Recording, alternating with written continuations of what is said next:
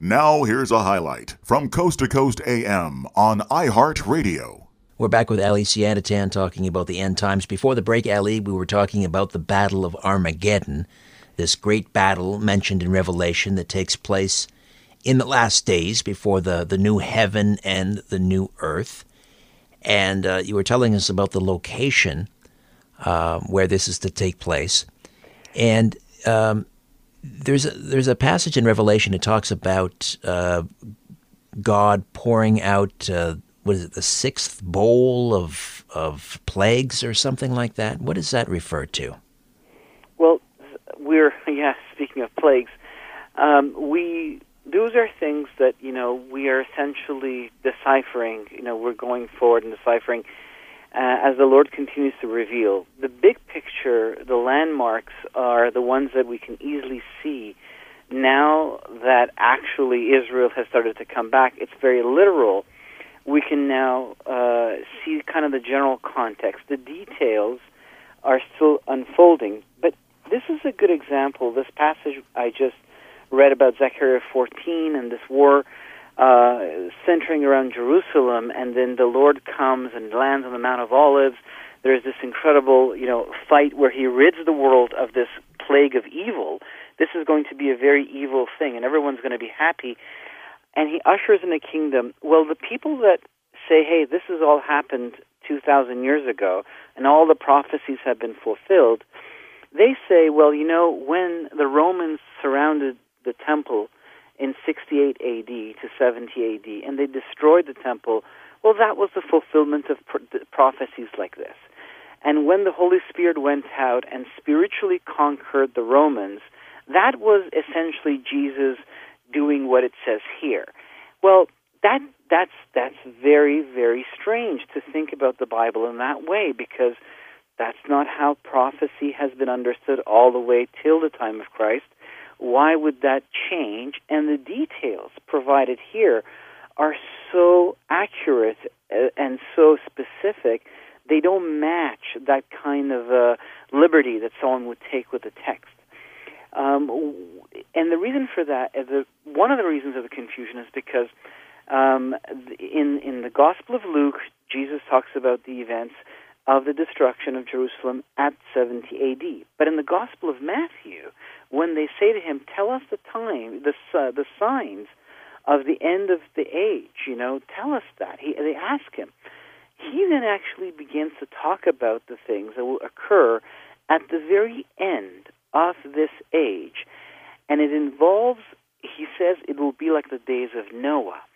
And when we look at the days of Noah, we see that the days of Noah were the days of the sons of God and of the Nephilim. This is, takes us back to that original age of the Bible where the foundations of history are laid. Things that, that went wrong, things that God is going to correct through the Messiah.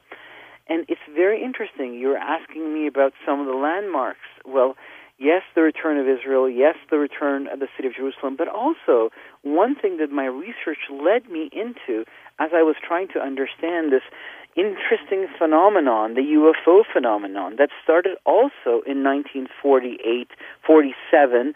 Um, around that time, it really took off. It's like, well, how around the, the, the birth of modern Israel at the same time as the birth of modern Israel. It seems so. It seems that that after World War II, where you know, uh, you know, you look at Hitler, right? He wanted to create the 1,000 year Reich. Why? Why was it called the 1,000 year Reich? To compete with the 1,000 year kingdom of Christ, which is mentioned in the book of Revelation, which is another window into this very event of the nations coming and worshiping the king year to year. The book of Revelation builds on that and gives us more details about what this kingdom will look like. And there are also prophecies in the Old Testament that talk about this kingdom of Christ, this thousand year rule, which is an age of peace where, where weapons of war are put away, where, where nations no longer teach their children about the art of war, and people and predators and prey live in peace with each other. It's a wonderful time of history. It's the Sabbath of history. So in 1948, we see the, the rise of the UFO phenomenon, and when researchers start to look into it, what we discover is that the heart of the UFO phenomenon is the creation of hybrids. And people go, What's all that about? Well, when you look into the book of Genesis, you see the beginning of the creation of these hybrids, and it happens through history. You know, there's the, the tribes that live in this promised land when Israel returns to it. Um, the Anakim, the Zamzummim, the Rephaim tribes, they're all tribes of giants. We even have architecture from these giants um, both in Israel and in other places in the world, like in the island of Malta, like the, uh, like in Baalbek. And also, we see the story of David and Goliath, which is a type of the final battle. And then we are told that in the final age of history, at the end of the end times, and this is the dream that God gives the king of Babylon, Nebuchadnezzar, he reveals to him the sequence of world empires, and he says to him that at the very end, in the final ages of the final empire, I guess that's where we are, that they, this mysterious plural masculine pronoun, they, the he's, will mingle their seeds with the seed of men, but it shall not adhere. And you go, well, what's that? Well, once you understand that there has always been this mingling of the seed between the fallen angels, the seed of the serpent, the seed of men, and you also see it um, in the abduction phenomenon, and you go, wow, this is actually actually happening again on a massive level in our age, and this may actually lead to you know the the Goliath who will be humbled by the coming of the Son of David. And this becomes another sign because it says in that prophecy of Nebuchadnezzar that there that there will be ten kings. It says they'll mingle their seed with the seed of man, but it shall not adhere.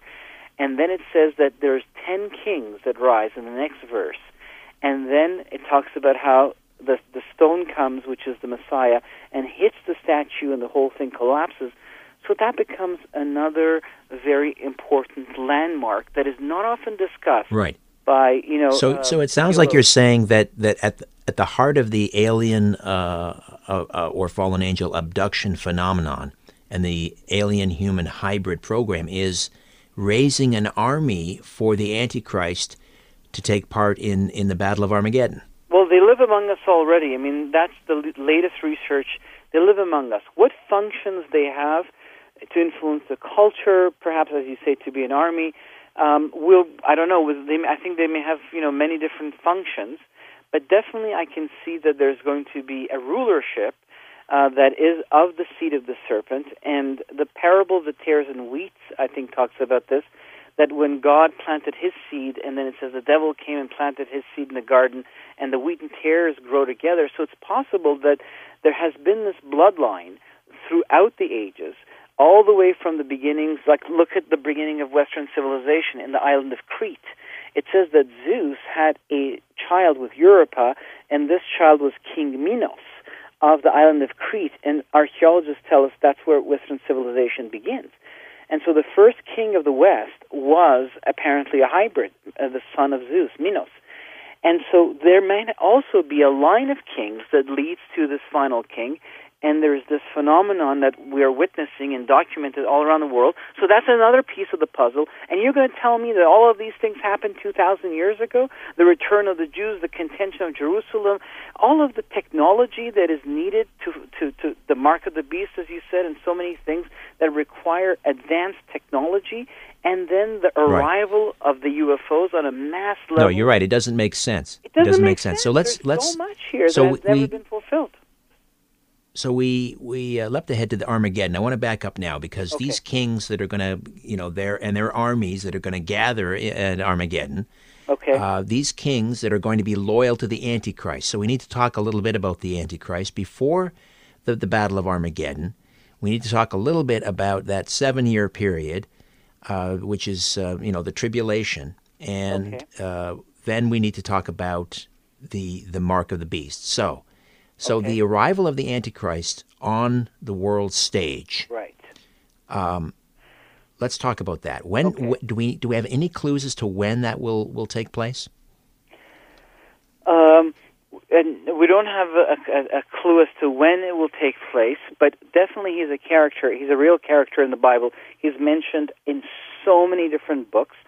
Um, you know, as early as the writings of King David, which is uh, who lived, you know, um, a thousand years before Christ, in Psalms chapter 2, one of the first original Psalms, it says, uh, uh, I'm just quickly looking for it. Yeah, yes, there we go. Here it is.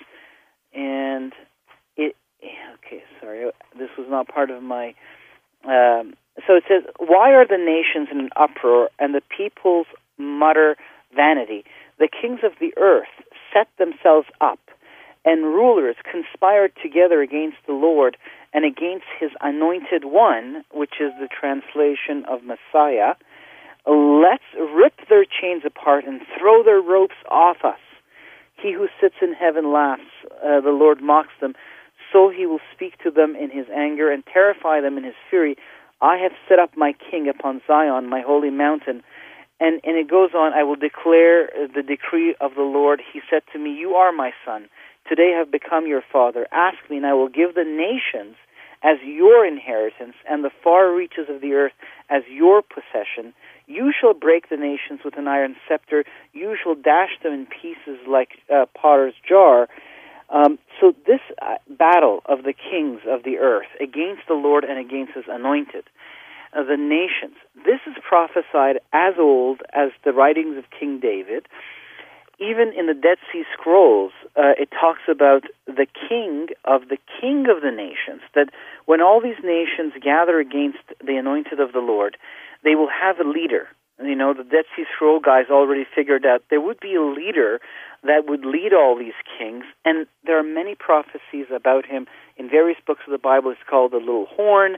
Him, you know, he speaks incredibly blasphemous things against God and against uh, the the characters that dwell in the temple at the heart of time and space, the very rulership, you know, of the universe. He speaks against all of those things, and we see him appear in, in the teachings of Jesus when he talks about the abomination of desolation, spoken by Daniel the prophet. So, it, you know, he takes an old story from the book of Daniel, and which people thought was already completed, uh, which had to do with Antiochus Epiphanes, and he resurrects it, and he says, no, this is actually a prototype of a future event. And Paul continues to build on that in the letters that he writes. He calls him the son of perdition uh, the man of sin. And he's going to stand in the temple of God, it says, and elevate himself above all that is called God. And so he's definitely a character. He's the leader of these kings. When will he emerge? Some people say that the sign by which we will know him is that he will be the guy who will negotiate a peace treaty between Israel and uh, and its enemies in the region he will be the guy who will finally do what no president has ever been able to do since the time of Jimmy. Ah, wait a minute. What about the what about the Abraham Accords, uh, Ali? That yeah. the, the peace deals with Israel and the United Arab Emirates and Israel and um, what other countries were involved?